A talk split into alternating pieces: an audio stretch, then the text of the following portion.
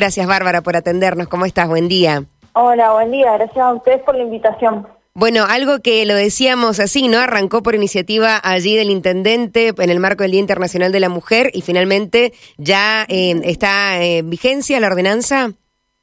Exactamente, a, partir del martes pasado ya tiene número la ordenanza, así que empieza a entrar en vigencia. Ajá, perfecto. ¿Y en qué consta? Bien, consta en varios puntos importantes a tener en cuenta en este programa. Primero y principal es poder, digamos, eh, visibilizar y exponer las situaciones de acoso callejero que transitan las mujeres y las personas con cuerpo feminizado en la ciudad de Mendoza. Y a partir de esa exposición o esa denuncia que se puede realizar, van a haber varias instancias. Por un lado, poder eh, trabajar con la persona que, haya realizado el acoso callejero en caso de que la podamos identificar y sí o sí para poner...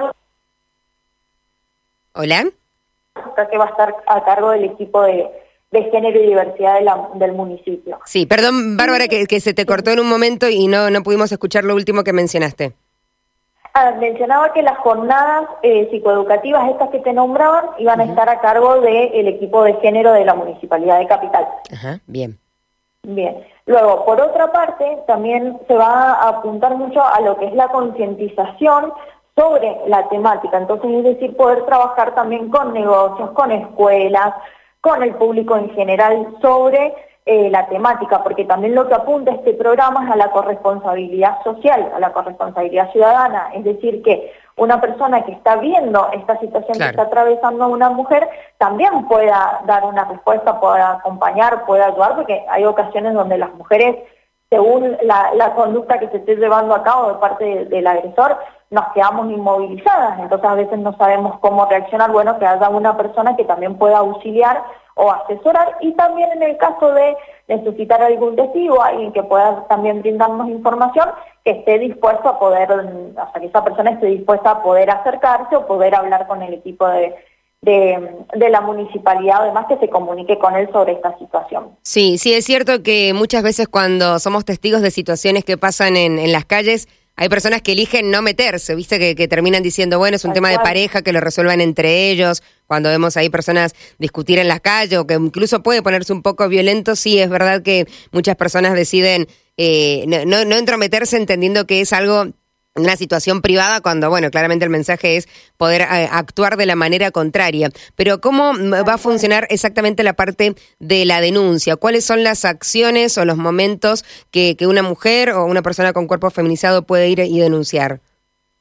Bien, cuando siente que ha tenido una situación, que atraviesa una situación de acoso callejero, puede ir al link del municipio y ahí poder decirnos, o sea, va, a estar, digamos, la eh, para hacer una exposición sobre, va a poder poner su nombre, su teléfono, un medio por el cual nos vamos a poder contactar con esta persona y un breve relato para poder contar qué es lo que pasó en la zona, dónde fue, si pudo identificar a la persona y demás nosotros desde el equipo la vamos a llamar para poder asesorarla y para poder saber cuáles son las acciones que se pueden hacer.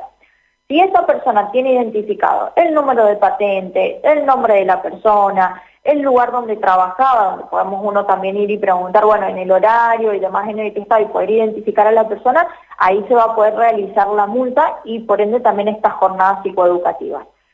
En el caso que no se pueda dar con la persona, porque también en esto es importante que puedan identificar, como te decía, supongamos si fue en un auto, el auto, el color o demás, o si es una persona por donde transitaba y demás, porque nosotros no vamos a poder poner en contacto a lo mejor con el centro de monitoreo y poder ver por las cámaras y demás cómo fue, digamos, eh, a lo mejor si podemos encontrar a esa persona. Sí, y en el, caso, en el caso que no es importante porque podemos ir como georreferenciando también cuáles son las zonas y poder estar o poniendo más preventores, viendo si es una zona muy oscura, poner luminaria también, ir haciendo acciones para poder generar que en esa zona ya no, no ocurran situaciones de acoso callejero y realmente sea la ciudad una ciudad libre de, acoso. ¿Y cuáles son las sanciones que tienen previstas?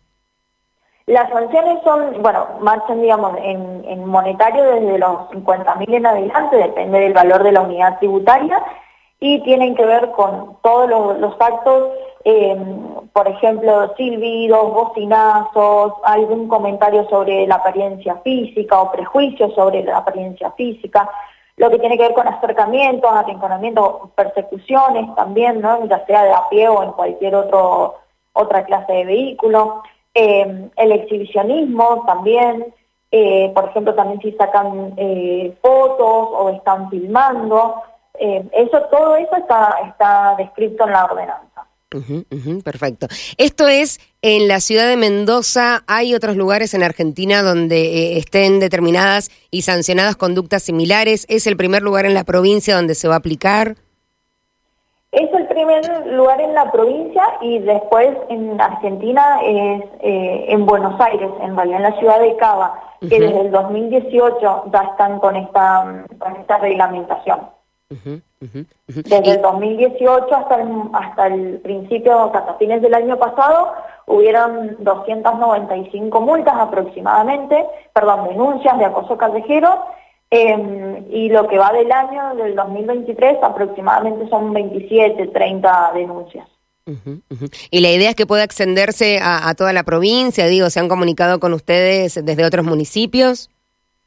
La idea es poder hacerlo y también se han contactado con nosotros legisladoras para poder ir viendo también cómo va evolucionando este programa y esta ordenanza nueva. ¿Por qué es importante avanzar con programas de este tipo?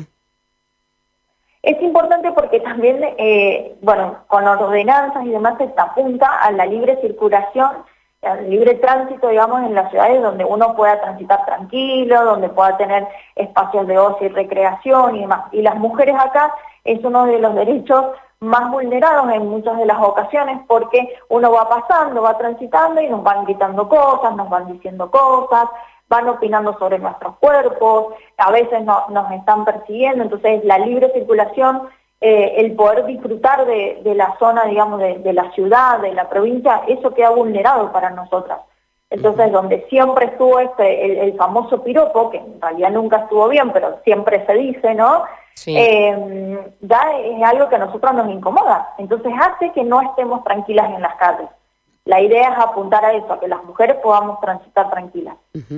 Entonces, para pasar en limpio y también porque están llegando algunos mensajitos al WhatsApp de la radio, eh, si, si alguna mujer está por las calles de la ciudad, siente que la están acosando en las calles, ¿qué datos debería llevar de, la persona? Digo, para hacer la denuncia, en el caso de, que lo conozca o no lo conozca, pueda dar alguna información para, para dar con la persona. La mayor información que pueda brindar va a ser bien recibida. Eso también nos va a ir ayudando a nosotros para poder ir contactando dónde a lo mejor trabaja, dónde vive, el nombre o demás, y es toda la información, a lo mejor cómo estaba vestido en el caso que no conozca el nombre o hacia dónde se dirigía, todo eso nos va a ir ayudando para que nosotros podamos ir rastreando cuál ha sido la situación. Y, ahí digo, em, seguir, eh, no digo el minuto a minuto, pero el día a día para, para la mujer que realiza esta exposición, digo que también va y se expone e, en una comisaría, acá Celi deja un mensaje que, que muchas veces, digo, no en ciudad, en general, en el mundo eh, hay todavía descreimiento de cuando mujeres van a hacer denuncias de violencia de género. Digo, ahora a, ir a hacer una, una denuncia de acoso callejero, espero que, que se tome, ¿no? Con, con esa seriedad y se actúe con esto que está llevando adelante impulsando la MUNI.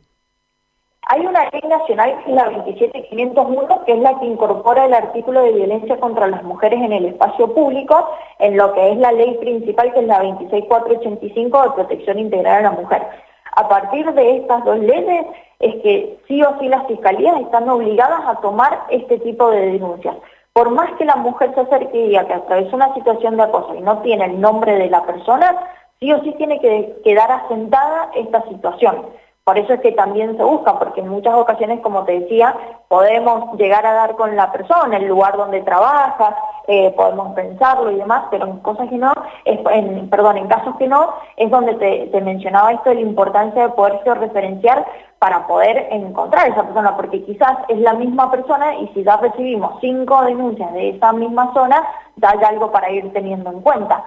Todas esas denuncias a nosotros también nos van a ir habilitando para ir generar acciones y transversalizar la perspectiva de género en, desde todas las, eh, políticas públicas que se puedan llevar desde el municipio o desde la provincia. ¿Las sanciones siempre terminan en multa económica? La, en, principalmente sí. Lo que pasa es que lo más importante de estas sanciones también es que sí o sí puedan pasar por la jornada psicoeducativa para que no solo quede como, bueno, no hago, no realizo más conductas de acoso callejero porque me van a poner una multa, sino no realizo más acciones de acoso callejero porque, entiendo mal, claro. cuál es, claro, cuál es la significación para la mujer que recibe este piropo, estas conductas, porque en realidad el acoso callejero no siempre busca generar, o sea, en realidad nunca busca generar un buen impacto o una relación. Es que simplemente pasa a una persona y opina, o sea, un varón y opina sobre el cuerpo de una mujer, dice cosas sobre, sobre la mujer, entonces ahí es donde, donde está la importancia de erradicarlo, que ya eso no pase. Las campañas informativas y de prevención, ¿cuándo arrancarían?